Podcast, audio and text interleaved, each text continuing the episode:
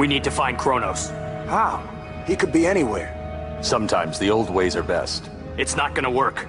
You don't know your way around here. A lot of things have changed. Are criminals still superstitious and cowardly? Yep.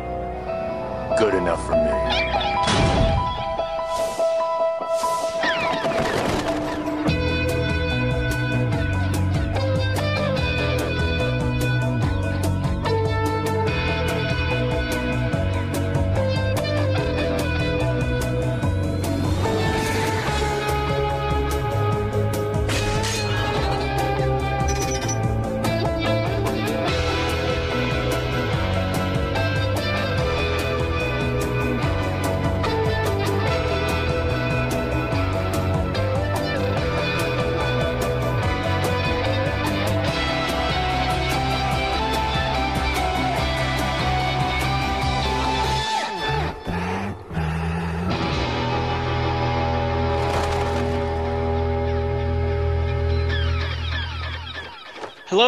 And welcome to Legends of the Batman. I am Michael Bradley, And I'm Michael Kaiser. and this is episode 10. So we finally hit the big 1 0, huh? Yep. We're old now. We're old. if this is your first episode, this is a great episode for you to jump on board. The standard format of the show is that we cover a month's worth of Batman material each and every episode. Last episode, for instance, we covered Batman material from December 1939. This episode, however, we're going to take a break from that normal format for an overall look back at the year of 1939 as a whole. One objective both Michael and I had when we started this podcast was to really take a look at how the character of Batman evolved. So, to that end, we thought it would be nice if at the end of every comic book year, we pushed pause on our month by month coverage and looked back at the preceding year as a whole to basically offer some overall thoughts on the year, the high points, the low points, major changes and developments in the character, etc. Uh, kind of like a Cliff Notes version of the year. For regular listeners, it will offer some review of what's come before, and for new listeners, it'll help get you caught up to speed right quick. Right. So we're going to do that uh, after we cover every year. This will be a probably the one year that's a little different in the fact that um, 1939 is going to have the least amount of Batman material that you know we're ever going to cover again.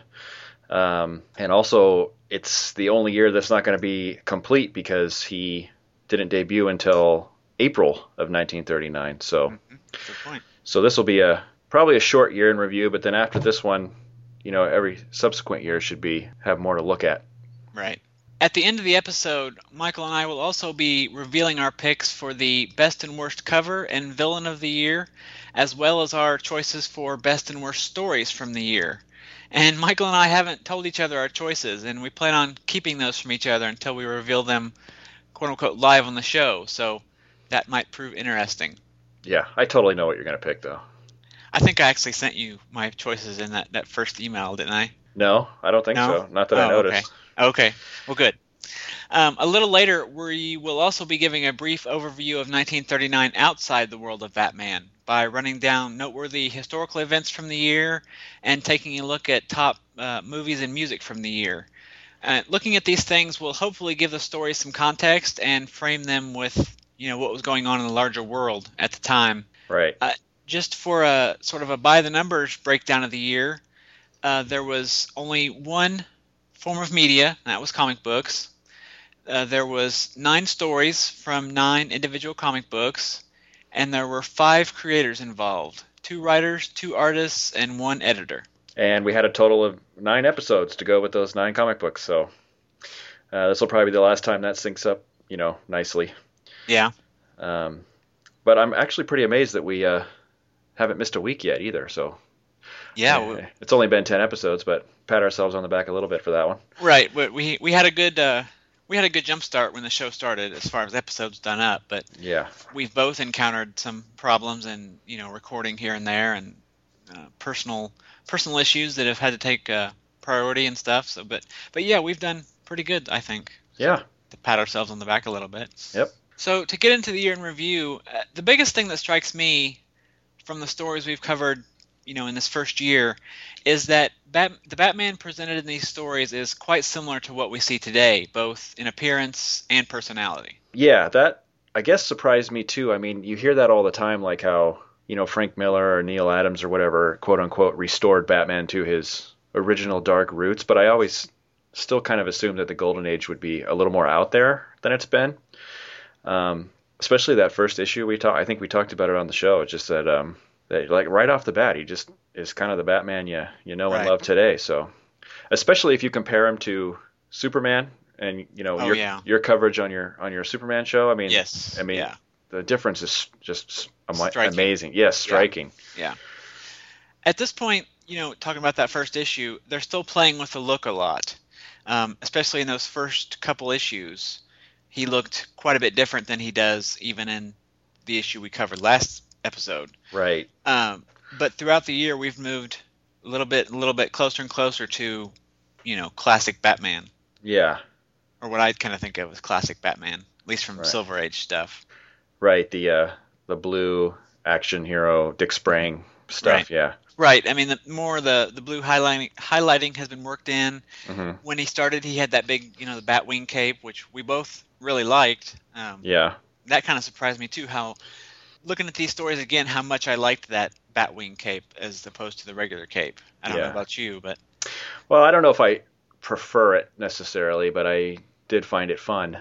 Um, yeah, it makes for nice silhouettes when he's it, running. it does. jumping around. Yeah.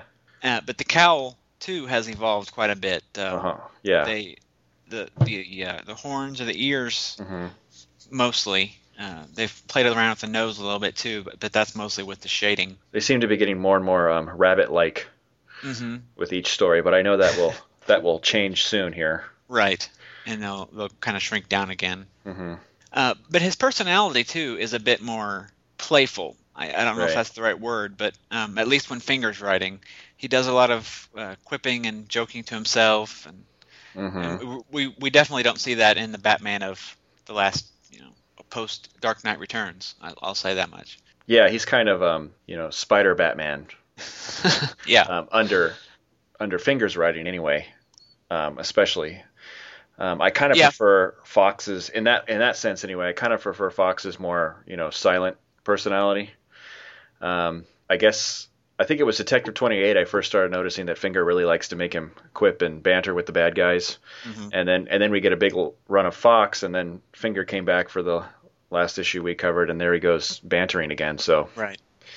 so Yeah. Fox's Batman was much quieter. Right. So that's that's one thing that Fox has up on Finger. Yeah. Um, we kind of alluded to it before, but I think people being introduced to the character today through modern comics would feel much more at home with these stories than, you know, the same people being introduced to Superman or even Wonder Woman Right. with with their Golden Age stories. Yeah, I mean, not to keep knocking Superman because it actually, I mean, the Golden Age Superman stories are pretty fun. Right. Um, they're just not at all how I, you know, ideally picture Superman in my head. The iconic version. Right. Right, or even you know the the problems that he's going up against aren't really Superman problems Right. to me, Yeah. and actually would maybe even work better as as Batman problems in some ways. I can see that, uh, especially a lot of the stories I've covered to this point on the show, hmm on my Superman show. Yeah. Yeah, like the you know the Ultra Humanite, for instance. hmm is a you know smart crippled and he likes to do traps that just sounds like a batman villain to me Yeah. you know that kind of thing Superman's not fighting uh, giant aliens from outer space or right anything. right not yet We also saw a Batman that wasn't perfect. You know, he got put through his fa- paces some.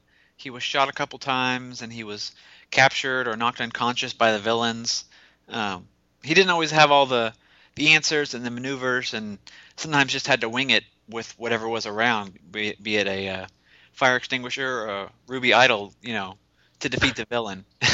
right Huh. right um, yeah he's not quite as um, he doesn't use his brains quite as much yet no, as, as he will he doesn't do he hasn't been doing a lot of detective work yet the you know the occasional thing here and there but you know we haven't really seen much lab work or you know him him deducing things it's more like he's just driving around and encounters what he needs to encounter and Right.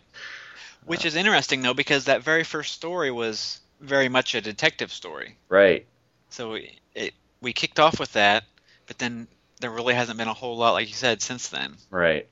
I like though that we uh, saw him fighting a wide variety of villains. You know, we had thugs and corrupt businessmen and mad scientists and whatever the monk was, um, supernatural foes, madmen trying to take over the world. Right. Um, I think we can agree that not all the stories were good, but I, pre- Right. I appreciate that Finger and Fox gave us a variety of villains. hmm And really, on that point, Fox gets a lot of the credit. Um, all three of Finger's villains were basically cut from the same mold. Right. They were Uh, all they were all money driven. Right. Um, yeah. So Fox Fox definitely tried to bring some creativity when it came to the villains. Just unfortunately, he didn't seem to think them through very well. Right. But he had Doctor Death hmm and the Monk and the Carl Kruger. You know, they, they were all more colorful and uh, comic booky villains that the Batman will become known for in Right. a few years. hmm Yeah, if you had like a you know a string of if we if all we had was Fox from the beginning up to where we are now, then maybe we would have got bored with just the the same old you know money grubbing villain over and over. Finger, you mean? I mean Finger, yeah. Right. Fox Finger, Finger Fox. Um, none of them really became recurring villains, though. no. or even I mean I guess I know some of them return at some point, but um, it's only when their stories are kind of retold. It's not like uh, certain other villains that'll be showing up pretty soon Right. that become a, a recurring rogue in the even Golden Age. yeah, Doctor Death is probably the the most you know famous of the ones we've covered so far. Right. hmm But even him, it's like they bring him back in the in the 80s or you know the 2003 or whatever, and all they do is just retell his origin again. Right. you know, update it, and then that's all they do with him. I think him and the monk are the only two that ever show up again, aren't they? Yeah, I think the monk. Uh, Given my you know knowledge of what did we say? The monk was re- also just another retelling of his origin right in By- that Matt Wagner series. Uh-huh. in the Matt Wagner series, right? So again, they don't. He doesn't continue to come back. So yeah, we haven't really come across a villain that uh, that it's going to give Batman a hard time yet. No. Fox also introduced, you know, a lot of the gadgets that Batman will become known for, like the Batplane and the Batarangs. So, you know, he gets credit for that. Yeah, But still, I think that Fox's stories were some of the worst of the year because they were just they were just riddled with nonsense and contrived points, and they left a lot of things unexplained. absolutely. And talking flowers, and It was just very frust- very frustrating stories sometimes. Yeah, yeah. Um, Finger's villains might have all been crooks looking to get money, but his stories were better Uh huh. to me. Uh, and I look forward to seeing where Finger takes the character in the next year, especially when he starts introducing the wider wider variety of villains. Yeah. I kind of wonder. I mean, we keep giving Fox a hard time, and I know he kind of deserves it, but I also keep wondering if Finger's getting getting out of it because he only contributed, you know, uh, what three stories and two pages, and uh, It could be so um, maybe there was just more Fox to look at. right. It, it could be. I kind of I know what's coming up, so I know Mhm. that's not necessarily the case. But Okay. yeah, but yeah, we could be being a little bit harder on Fox. I mean, he wrote his six stories were the longest Yeah. of the of the uh, of the stories. Mhm. Finger only wrote one that was 12 pages. The other were six pages. So That's true. Right. really, he only wrote the equivalent of two stories compared to Finger or Fox. But Yeah, I, I mean, he, like you said, he, he introduced a lot of cool things, um, cool ideas. I wonder how much was maybe all three of them talking about that, though. I don't know. I don't know. Um, you know, who knows? Who knows if Finger was just like, "Hey, it'd be cool if he had a plane," and that was the end of that. You know, that kind of thing. Um, From what you said in the, I think it was the first episode though, um, Fox coming on board. Finger didn't have anything to do with that. That was from Oh, Vincent true. Sullivan, wasn't it? right. Yeah. Right. They DC hired Fox directly and didn't know anything about Finger at the time, Right. so they probably didn't collaborate that much. But I think that uh, 1940 will be a big year for the character. Uh, at this point, he's already become a major favorite of the readers. I mean, he's taken over the cover of Detective, Mhm. and uh, not to spoil too much ahead, but 1940 brings his solo title and introduces at least three major figures from Batman canon. So Right, and he's gonna really get it, four, technically, I guess. and we're gonna get a new editor Right. um, who apparently was much more hands-on than the former editor, Mhm. Vince Sullivan. So I think that's when the character is going to start turning into a more homogenized, maybe that's not the right word, a nicer, friendlier superhero, I guess. Oh, definitely, yeah. so more killing and yeah, and that all happens like right at right at the beginning of 1940, I think. Boy gonna- Scout. That's Right. Right, duly deputized citizen of uh, yeah, Right. not Right. not Gotham, but New York, I Yeah. guess. Right. And I think the um, I think the high point of the the year was the origin. Definitely. Uh, we talked about it that in great length in episode seven. It was very short, and but it was very iconic. And even though it was just those two pages, it was definitely a high point of the year for me, anyway. Yeah. So, and speaking of the origin, um, I think in episode one, I was I had some some research I was going to read about as far as how they came up with Batman, but then I instead went with a with a nicer version that was written by um, I can't remember his name now, but it came out of the Millennium Edition of the Detective Number Twenty Seven. But um, mostly, I just wanted to do that because I didn't want to kick off our first episode by being too negative about the creators. But now that we're on episode ten, it's Uh, fair game, yeah. it's kind of fair No. game now. No. Um, and I've also just been reading more about the history of Batman since we've been doing this show. Um, so I have a, a few inspirations that I'd like to go over real fast. Um, some sources for Batman's creation were um, Alex Raymond's Flash Gordon newspaper strip, uh, which apparently Kane seemed to draw a lot of artistic um, interest from. I think he was a big Alex Raymond fan as far as his illustration style, and um, he even like there are people that have accused Kane of um, like swiping uh, Ale- Alex Raymond poses, if you can believe that, Shocking, yeah. including the uh, the pose on of Batman on Detective Number 27's cover. So that might actually explain why we think that cover's kind of wonky because it it it It's seems not Batman, right? yeah, it seems like Batman looks funny in that picture. Um, and also remember, I think we talked about how originally Batman was going to be called someone called a Wingman, um, Wingman or Birdman? or was it Birdman? I don't remember, I but think I thought we said Birdman in an earlier episode, but I could be mistaken. essentially a guy in red tights with a with with bird wings on, and they were that was their original idea. And I think that some people assume that maybe Kane got that idea also from the uh, the Birdmen of Flash Gordon newspaper strip. Uh-huh. So then there was a movie in the 1930s called The Bat Whispers, which I think we talked about in episode one.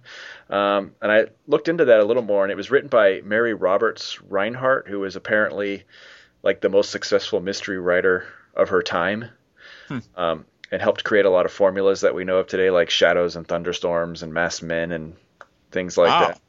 that. Um, and that that movie had a detective who was really a costume killer known as the Bat. So there's a theory that they got that idea from that. Um, even though Batman obviously is a good guy, but and then we have the Mark of Zorro, which I think we've talked about multiple times, uh, from 1920, starring Douglas Fairbanks as a wealthy gentleman who transforms himself at night into a masked crusader of justice in old California.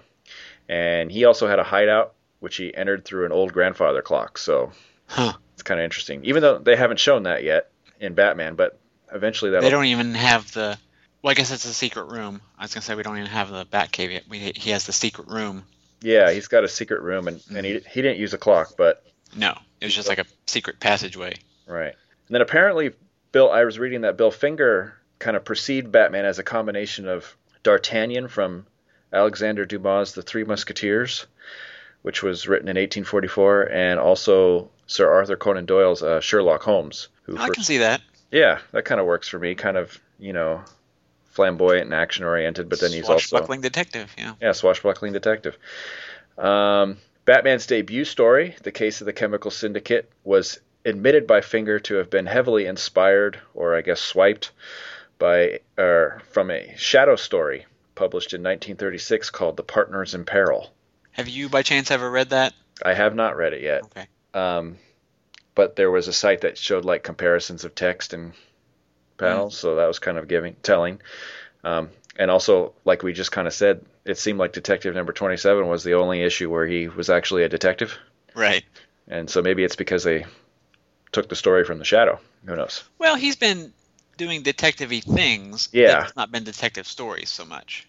He's always using his brain, Right. but whether or not it's effective, I don't know yet. But Popular Detective was a magazine published by Better Publications, and it featured a character in 1934 named the Bat, who is a reporter framed by crooks and went around at night uh, getting payback, dressed in black and a hooded with a hooded face and a white bat on his forehead.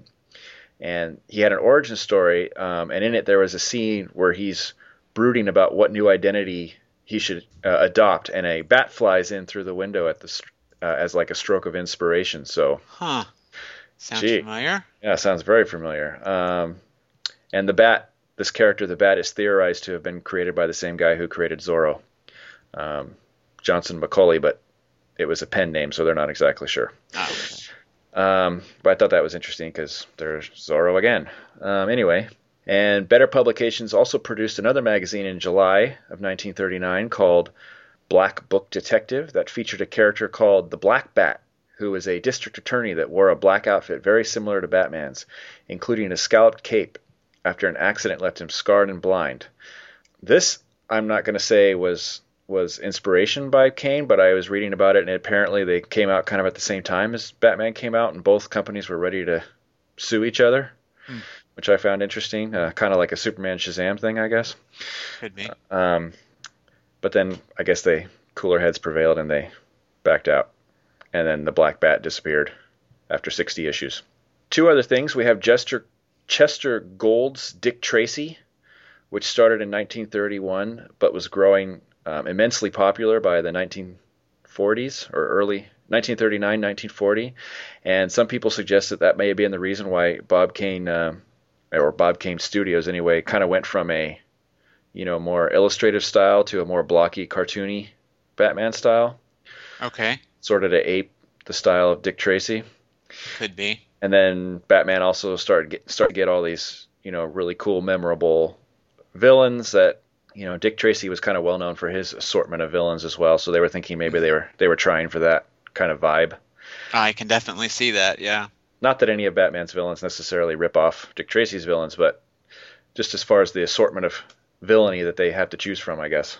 And then lastly, I have The Whisperer, which was also created by Zorro creator Johnston McCulley.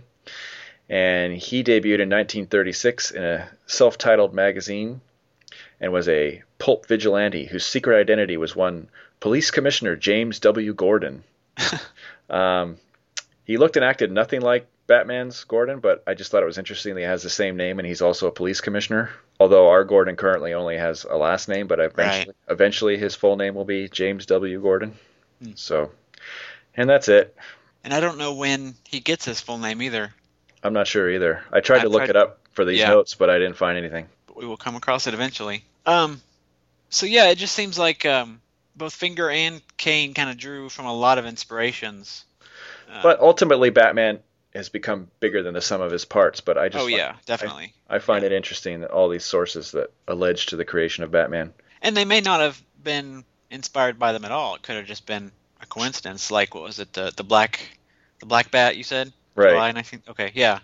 You know that they may not have ripped off Batman. It you know just like minds thinking alike. So. Right, right. Um, but Exactly. Superman's the same way. You know he pulls from hmm a lot of uh, historical characters and and uh, that that type of gladiator, that type of thing. Um, I would I would think that pretty much any character that you you know know and love can probably have origins from something else. oh yeah, yeah. I mean, we talked about uh, when we were talking about the uh, Batman, uh, the origin. We talked about how that probably influenced Spider-Man and and other characters, and Spider-Man in turn influenced you know Blue Beetle and and on down. Well, not Blue Beetle, but um, you know other characters down the road. So, but yeah, it's just a big chain of inspiration and somebody taking something and tweaking it a little bit and creating something new, and then that the next person grabs that, and that's just creativity. Yep. Uh, So, in summary, um, 1939 had the first appearances of Batman, of course, and Bruce Right. Wayne, Yep. as well as Commissioner Gordon, the Waynes, and their killer. Although at this point, only Martha, or was it Thomas, that was named? Thomas. Ooh, Only one of them was named in that origin.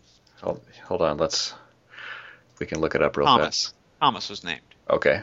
Yeah, some 15 years ago, Thomas Wayne and his wife and his son were walking home. Yeah. Uh, so we've seen the Waynes and their killer, but only Thomas has been named. Uh, no name or history or even fate of the killer. And we also saw the first appearance of Bruce Wayne's fiancee, Julie Madison, right. Who came out of the blue and then disappeared just as quickly.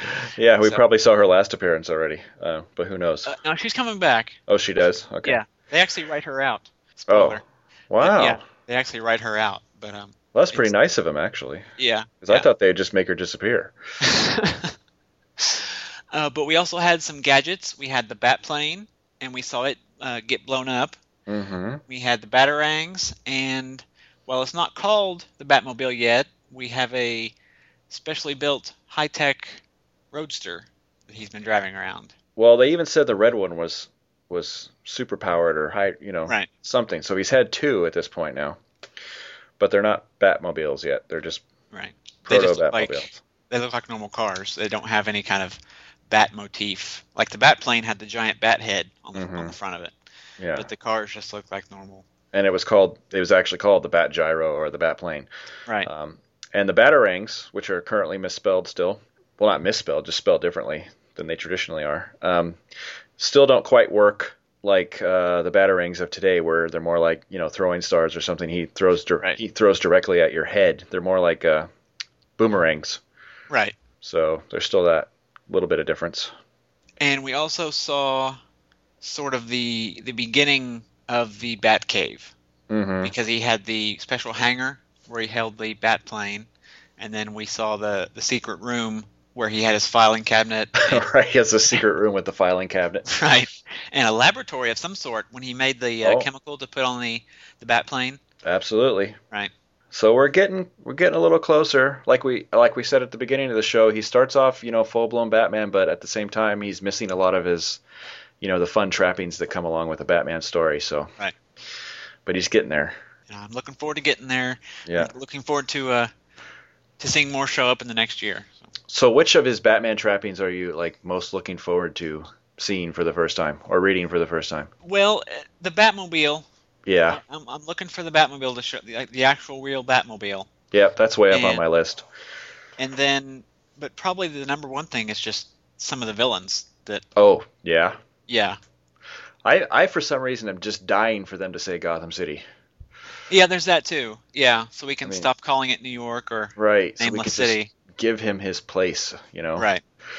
Um, I have, and I haven't looked up when that's going to happen. I don't think it's anytime soon, though, but we'll see. All right, so um, as promised, we are going to give you a little history lesson here. Initially, when Mike and I were thinking about doing this show, one of our our reoccurring segments was going to be for each episode we were going to talk about you know what happened in the real world for that month and year and then i think we just decided that that would just get too monotonous Right. um, but i'm glad that we're doing i'm Speaking for myself, I'm not a big history guy. right Um, it was probably my least favorite subject in school, next to uh, science. So, because they- know, I- They didn't talk about comics in history class. exactly right. It's like you talk about the history of Superman, I'll listen, but Right. I don't want to hear about you know the Spanish Civil War and all that. Yeah, Yeah. So I'm glad we, I'm glad we cut that idea, but I'm also glad that we've decided to do this year in review and at least every once in a while look at what was going on. right. Because it is important. You know, it Yeah. helps to, like I said at the beginning, it helps to frame the stories uh, within a context of what was happening in the world around it. Which, at certain points, I think that'll really, you know, you know, when we get to the war, you know, that'll that that really influences comics, and then on, so on. So Yeah. Um, which is this year. So right.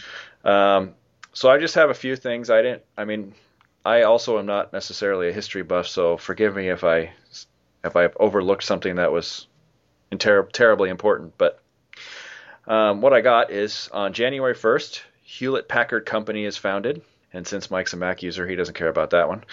Um, January 15th, Amelia Earhart is officially declared dead after her disappearance in 1937. Uh, January 30th, Hitler gives a speech before German parliament uh, for an export battle to increase German holdings. He also warns that if Jewish financiers start a war against Germany, the result will be the annihilation of the Jewish race, Jewish race in Europe. So that was kind of a bummer speech, I'm guessing. It sounds like it. Yeah. Um, inklings of something bad to come. February 6th, we have British Prime Minister Neville Chamberlain states in the House of Commons that any German attack on France will be automatically considered an attack on Britain. March 2nd, Pope Pius the 12th succeeds Pope Pius XI as the 260th Pope. And March 15th, German troops occupy the, re- the remaining part of Bohemia and Moravia. Czechoslovakia ceases to exist. Moravia? Moravia, is that what I said? Yeah. See, I told you I don't know anything about history or or countries for that matter. Um,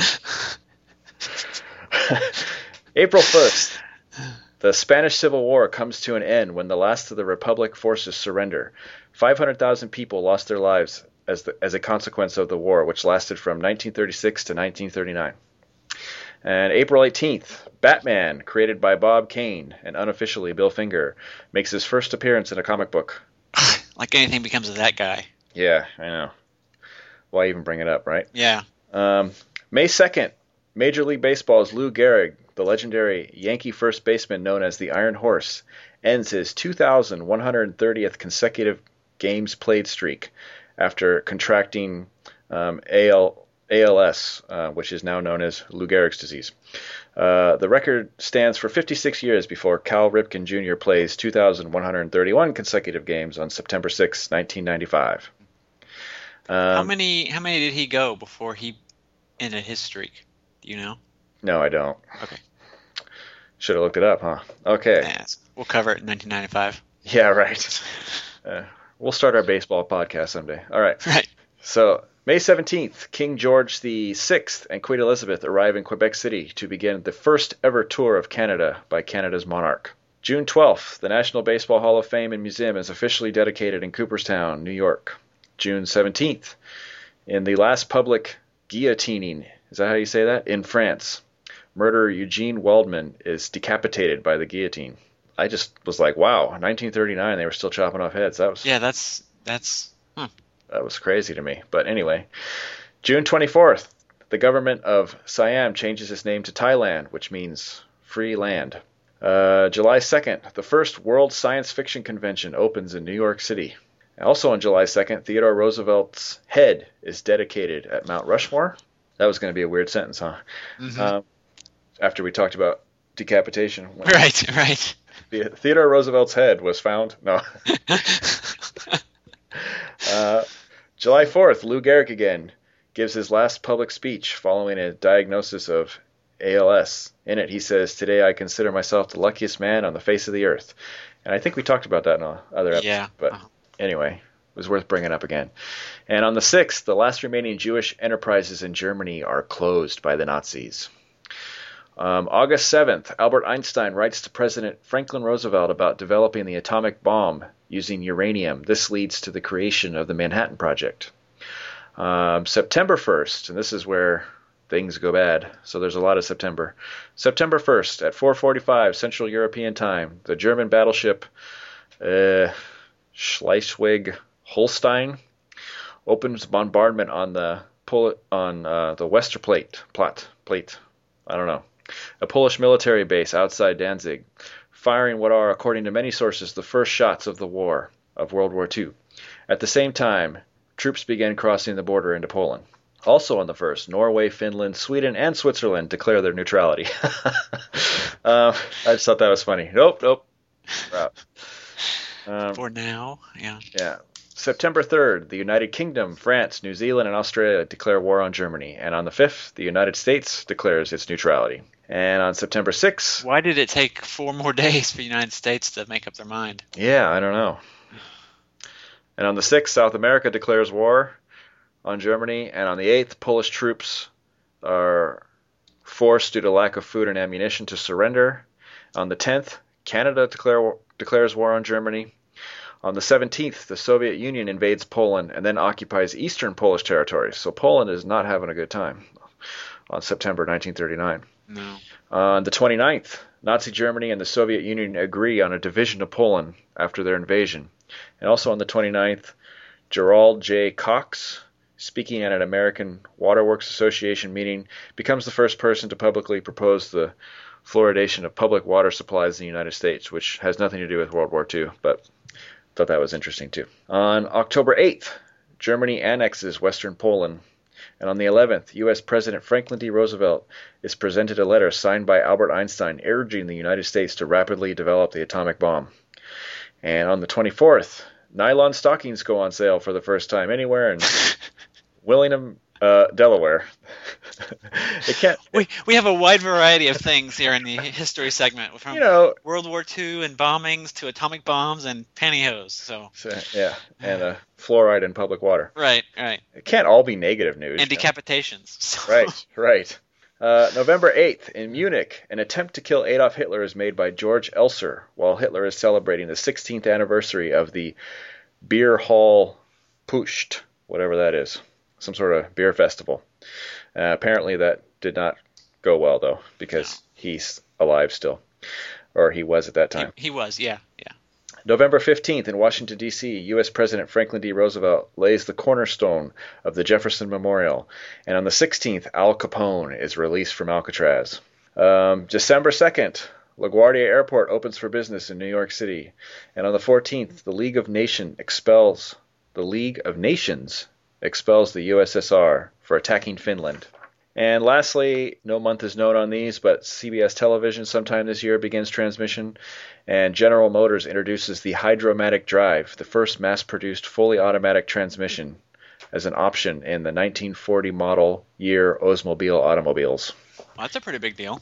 Yeah, and so that's all I got for history. Cool. Well, moving into non-history, sort of more multimedia stuff, uh, I put together a little montage of some music from 1939, and there's no. It's not like the top five, six songs of the year. Uh, they didn't really have Billboard charts back then. There was a, a wide variety of charts, each kind of documenting their own uh, different categories and, and criteria. So there's not like the number one song of the year. But um, I put together a little montage, and we're going to play that. So just sit back and relax for a few minutes and enjoy the music. Now, ladies and gentlemen, here's one you all can sing with us. When the saints go marching in.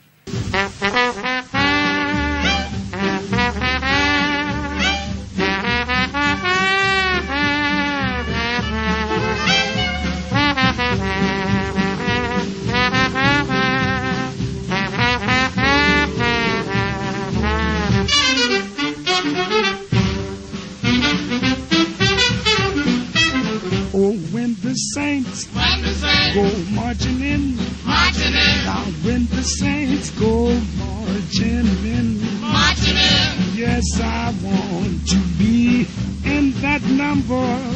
When the saints. Go marching in.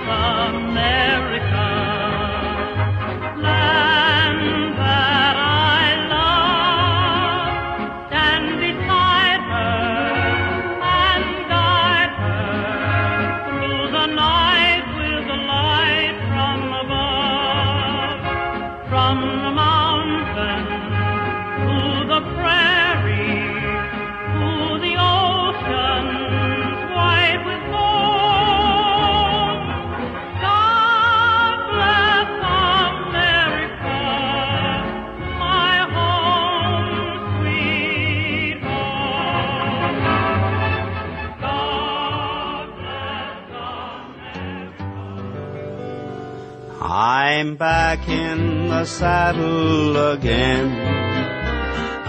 Out where a friend is a friend. Where the longhorn cattle feed on the lowly Jimson weed. I'm back in the saddle again. Riding the range once more. Toting my old 44 where you sleep out every night and the only law is right. Back in the saddle again.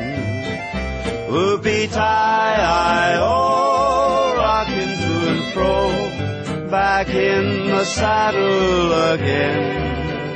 Whoopie tie I hey, I go my way. Back in the saddle again.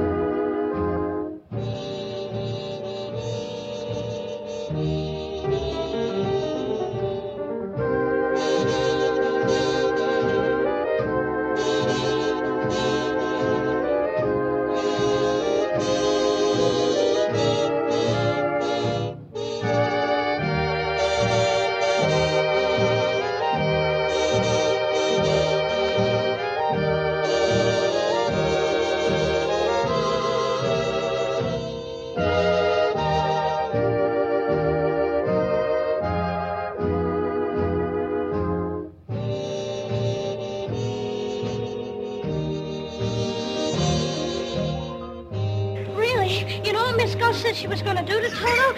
She says she now, was going to... Dorothy, dear, stop imagining things. You always get yourself into a fret over nothing. Now, you just help us out today and find yourself a place where you won't get into any trouble.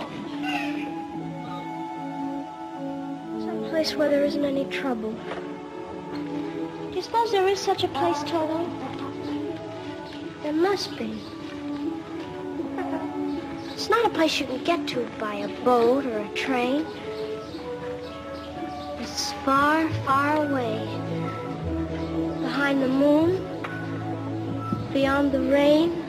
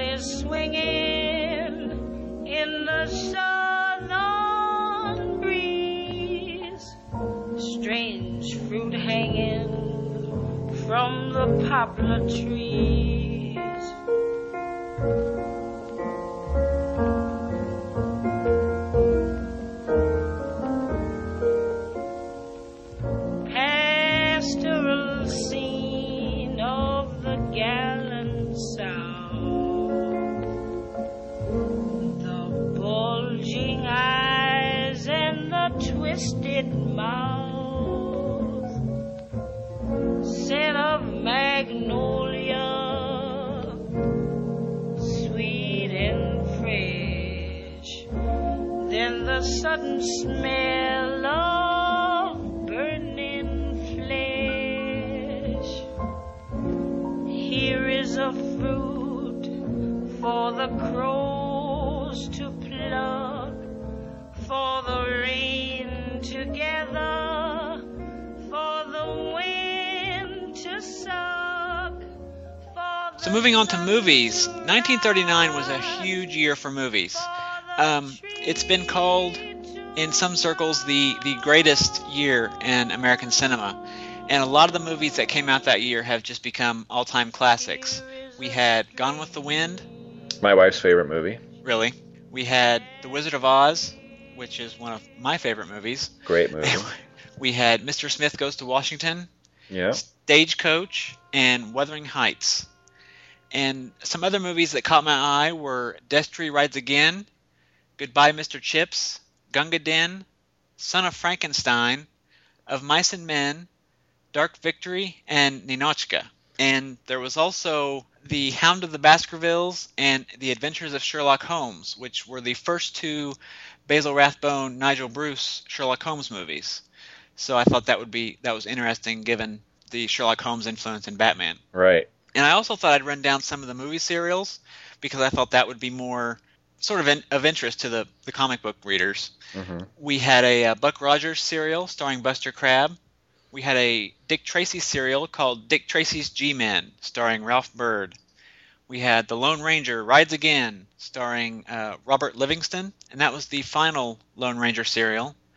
We had Mandrake the Magician, and Mandrake was a comic strip from King Feature Syndicate created by Lee Falk, who also created The Phantom. Who was another inspiration for Batman. Right. And there was also Zorro's Fighting Legion, starring Reed Hadley. So Cool. a lot of a lot of uh, Batman inspiration got uh, serials in Yeah. 1939. Maybe, maybe he will too someday. Maybe I don't know. um, as for television, television wasn't really in yet. Uh, it was mostly only the very wealthy that had television sets, and programming was still in its infancy. There were some firsts this year uh, the first televised presidential speech, the first televised baseball game, football game, etc. But that's about it that was noteworthy. As far as books go, we had The Big Sleep by Raymond Chandler, which was the first novel in his Philip Marlowe series, although there had been some short stories before that. There was The Grapes of Wrath by John Steinbeck, and there was The Philadelphia Story, Arsenic and Old Lace, which were both plays, and those also came out in 1939. Arsenic and Old Lace is a good movie. It's been a while since I've seen Yeah. that, but yeah.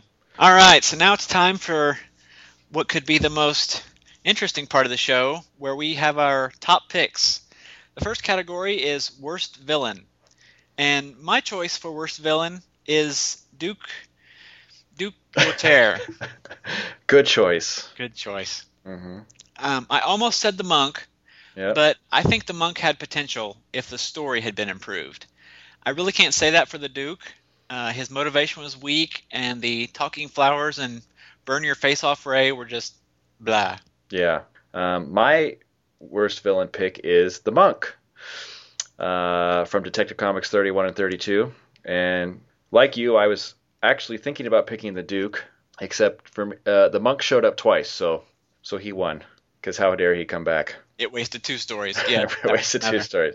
So my problem with the monk, uh, I kind of agree with you that it could have been, it could have worked if they had just done a little more. But his his complete lack of motivation Right. just drives me absolutely crazy. At least with the Duke, you know he wants their money. You know he wants to hook up with his sister. It doesn't make sense what he's doing to get those to to make that happen. But at least you know Right. what he wants. You know. Yeah. I we never found out what the monk was trying to do really, so it just drove me crazy. So that's why I picked the monk. So the next category is best villain, and I picked Doctor Death from Detective Comics 29 and 30 um, for a few reasons. One, he was the first Batman, you know, arch nemesis sort of, first Batman villain to take to make a comeback, and the first Batman villain to have like a code name. A lot of firsts. He was the first Batman villain to like purposely go after Batman instead of just, you know, encountering him through his shenanigans. Um, he had a cool villainous look. He had Cossack henchmen, you know, and a secret lab and Bunsen burners and trapdoors and fun stuff like that. And I liked how at the end of the, at least his first appearance, he kind of goes crazy and and then he ends up scarred, which is a very Batman thing, you know, a villain who's crazy and scarred. Batman so burns his face off. Right. Right. Um, it's kind of like the story. I guess it's the story that does it for me more than anything because I don't know how much Doctor Death is even in either of those stories, but um, he is, you know, behind both of those stories, so it just worked for me. His first appearance, especially, was better than his second, but Yeah. Well, my pick for best villain, I kind of went uh, with an odd choice. I'm going to choose Carl Kruger in the Scarlet Horde.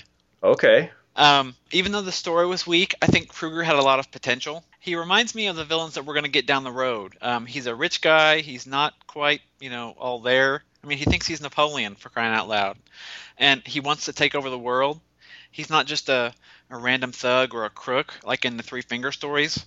I don't know. I just, I just think uh, that Kruger was a lot of fun and uh, Uh huh. very comic booky. Uh, but you know, Doctor Death was as well. Uh, but I just kind of, I, th- I think Kruger had a lot of potential, and it's a shame they killed him off at the end of the story because, you know, brought him back and given him some, uh, a, a grander plot and some some embellishing, and he could have really Yeah. been. Well, Kruger actually, he certainly had more action than Doctor Death. Right. Um, Doctor Death is now that I, you know, more I'm thinking about it, he kind of just relied on all his henchmen to do everything. Mhm. So, but I still like him. Okay. So moving on to worst cover, I'm going with Detective Comics number 33 by Bob Kane. And this was a pretty difficult choice for me because there was a lot of strong covers this year, uh, even the non-Batman ones.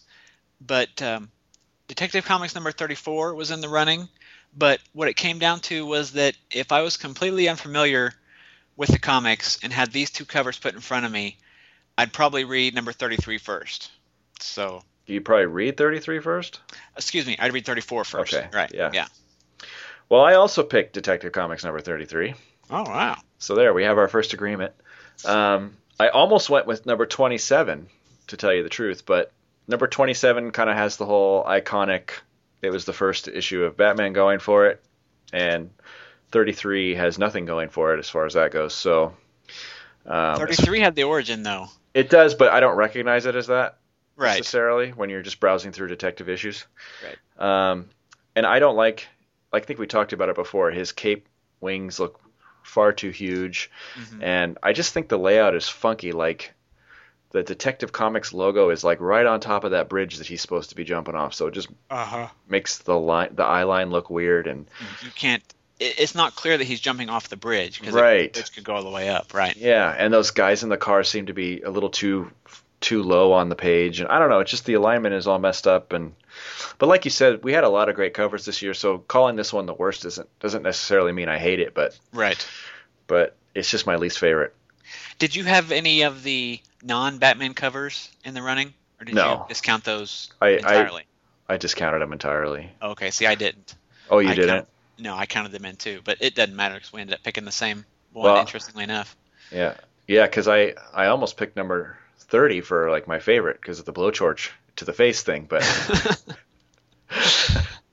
but speaking of best cover, uh, I picked for best cover Detective Comics number thirty-one. Uh, because it's just a very classic DC cover. I've seen it many times before. It's very moody. I like this. You know, he's got rabbit ears, but other than that, I like how Batman is like a looming figure in the background, looking over the evil monk's you know business or whatever he's doing. And it's got a full moon and fogs and bats, and it's just very dramatic. I had the same choice, Detective Comics number 31. Awesome. And my notes were almost exactly the same as you. Um, it's just an awesome cover. Yeah. It's eye catching and atmospheric and moody. Um, I had a note too that the horns are a little long, but other than that, it's nicely drawn. Otherwise, it's just very iconic. Um, Mm-hmm. Definitely, the, the hands down, there was there wasn't a, even a second place pick really for my for the best cover, even though they were all strong. Yeah, and that was actually the only cover where Batman isn't literal too. So Right. I don't, I don't know if that helped or what, but it just made it more artistic looking. Moving on to worst story, I picked Batman versus the Vampire Part Two uh, by Gardner Fox from Detective Comics number 32. It was just full of utter nonsense. Um, a very close second was Peril in Paris by Gardner Fox from Detective 34, Mhm. but I ultimately went with the other because the result of it being bad, it also made the first part from Detective Comics number 31 equally bad. Uh huh. because when we had we had our episode on number 31 you were a lot harder on that story than i was. And i kept saying well wait till the second part wait till the second part. Maybe it'll get better. But then we got to the second part and nothing was explained and it's and now So- i look back on that number 31 and it's just like ugh because i know i know there's nothing coming that's going to explain the nonsense So not only did was 32 a bad story, but it let you down. yeah Yeah, and ruined the previous story on top Right, of it. So, right. well, my pick was Peril in Paris. plus Paris. i had to admit that you were right which just kills Right. me the one time that'll ever happen. Um, my pick was Peril in Paris, Detective Comics number 34. Not only was it like out of order, which you know is just a publishing thing, that's fine, whatever, but it kind of just right off the bat just seemed wonky. But um, I disliked the villain immensely, the Duke, who had no origin or you know a very good motivation for why he was doing what he was doing. Um, not, to interrupt, but did you notice that your worst story had my worst villain, and my worst story had your worst villain? Yes. and I was thinking about that when when picking these. That hap- I I think maybe in the future, a lot of times the worst story is going to have to also be the worst villain. Seems like, but well, I don't think so. I mean, I think we we can separate. See, that's Yeah. why I went with um uh I probably forgot his name now, Carl Kruger, with for the best villain because you know taken out of the story, which I I tried to kind of do when I was talking about the character, so that the story wouldn't influence my True. pick. Um, yeah, and, and in the future, these characters are going to be reoccurring more often than they did this year. So right. so one bad Joker story doesn't mean the Joker as a character is a bad villain. But Who's the Joker? oh, true. I don't know. Just some you know some Joker. Oh, some Joker. Okay. Um, but anyway, I dislike, like I said, I dislike the Duke zapping people's faces off and you know letting them go doesn't get you money or women. So I don't even understand what the point of him was. you know, he's got a magic wand and a face zapper and a big wheel of death. And, um, but milk Flowers. it was the flowers. I'll Yeah. admit it. It was all a room full of flowers with talking faces that not only is never explained, but never even addressed again. Like Right. he, does, he doesn't even go back to you know pick them and take them home or, or something. you know, he does nothing with it. Wait, if you pick a sentient flower, is that would you would that be killing the flower? I would love to have found out.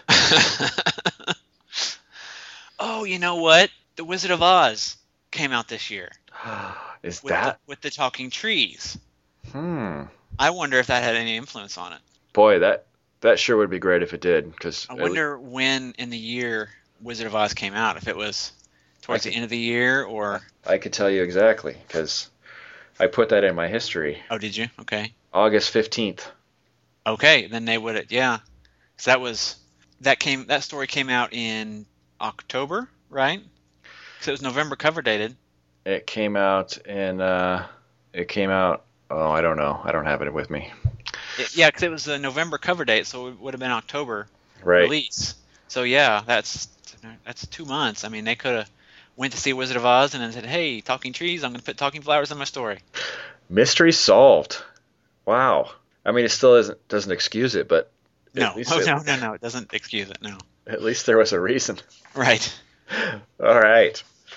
And last but not least, probably the most important, uh, is best story, and I picked the Batman Wars against the Dirigible of Doom from Detective Comics number 33. I pretty much picked this for the origin story, which uh, I guess is kind of cheating because it's only two pages of this whole whole uh, issue, but um, it was one of my fa- it was the favorite my favorite thing that I read this year. We talked about two pages for like an hour on episode seven, I think. So, um, but despite that, even the rest of the story isn't that bad. Like by Fox standards, especially, Carl Kruger was kind of hokey, but at least you know he was. I understood what he who he was and what he was going for, and I like the scenes where Batman like invades his fortress and and blows up the bad guys and escape escapes by switching the outfit and all, or switching with the guards.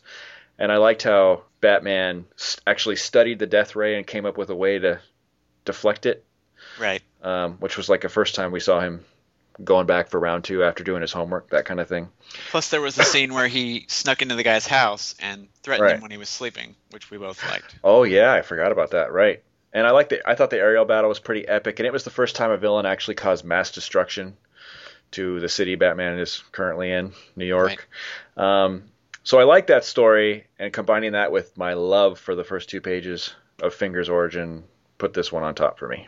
My choice was The Case of the Chemical Syndicate by Oh, yeah. Bill Finger from Detective Comics number 27. One impressive thing, and I think what might have actually won me over, was that this story was only six pages long, and yet it didn't feel like there was anything rushed. There was no big leaps in logic, nothing left unexplained. But even beyond that, it was just a solid story. It, it, it had a beginning, a mystery, a surprise ending, and it was a great introduction to the character. Um, I too loved the two-page origin from uh, Detective 33, but since it was wasn't the full story, and I didn't really think too much of the the rest of the story, it kind of brought that down for me, which is why I went with number 27. Yeah, I almost went with 27 myself, but I decided to cheat, latch onto that two story two story origin, Yeah. and just justify it. But yeah, if if that two pages would have been its own story in that issue, you know what I'm saying, like a two-page story and then a 10-page story, hmm I probably would have went with the origin. Yeah. But since it was part of the larger story, I couldn't uh, just couldn't Yeah. count it. Yeah. One final note: I should have mentioned this before we started, but we will be uh, posting all our choices on the website. We're gonna make a little chart, and then, like when we do the next year in review, we'll add those to that chart, so you'll be able to go through and see. And I think we'll be able to link to the episodes for each. Like the best story, we can link to the first episode. Yep. Yeah. Absolutely. Right. Um, yeah, and we'll just do that every year. So every year we'll come back and we'll do these same categories again and see what we come up with. Um, so that's our year in review for 1939. Any other thoughts or Welcome 1940. welcome 1940? Looking forward Welcome. to it. Welcome back, Bill Finger. There are going to be a lot of changes, I think. Yes. Um, but in the meantime, you can find everything you need to know about this show at our website, batmanlegends.com. There you'll find notes and images for every episode, an RSS link that you can subscribe to with your favorite reader, a link to our show on iTunes where you can subscribe and download all our past and future episodes. There you can also leave a review for our show, which we would very much appreciate as it I think it gives our show more publicity when it comes to iTunes search results. And also we just like feedback of any kind. So if you got the time, please leave us a review. Um, and speaking of feedback, the website also has a handy dandy contact form where you can send us comments, questions, or even suggestions if it strikes your fancy. And if you hate forms, you can contact us directly at podcast at batmanlegends.com. And like I said already, but Mike and I really appreciate any feedback you're willing to give as it lets us know there's someone out there listening. So please drop us a line. We try and read all the emails on the show. I know we've been slacking on that, but we'll get back to it next episode for sure. Mm-hmm. Um, speaking of shows, be sure to visit Mike's other show, The Thrilling Adventures of Superman, which is his weekly show covering Golden Age Superman stories, one story at a time, which you can find at greatkrypton.com. And I also have another show called The Mighty Shield, a Captain America podcast, where John M. Wilson and I cover Captain America appearances in the Golden Age, Silver Age, and today. And you can download that at themightyshield.com. And lastly, don't forget our partner site, Batman Yesterday, Today, and Beyond, a fan site for Batman comics, toys, figures, news, and more. And they can be found at batmanytb.com. Uh, thanks again for listening. Next week we'll be delving into comic books again, this time taking a look at all Batman material released in January of 1940, which consists of still just one issue for now Detective Comics number 36. So be sure to read along, and we'll see you next week. See ya. Batman created by Bob Kane and Bill Finger, and copyright DC Comics.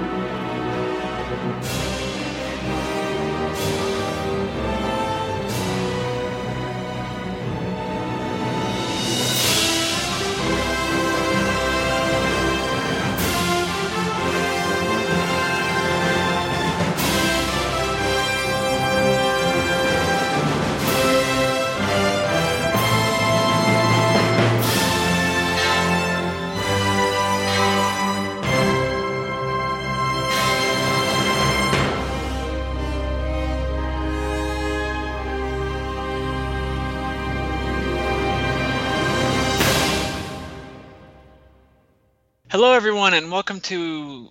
Oh, let me start that over.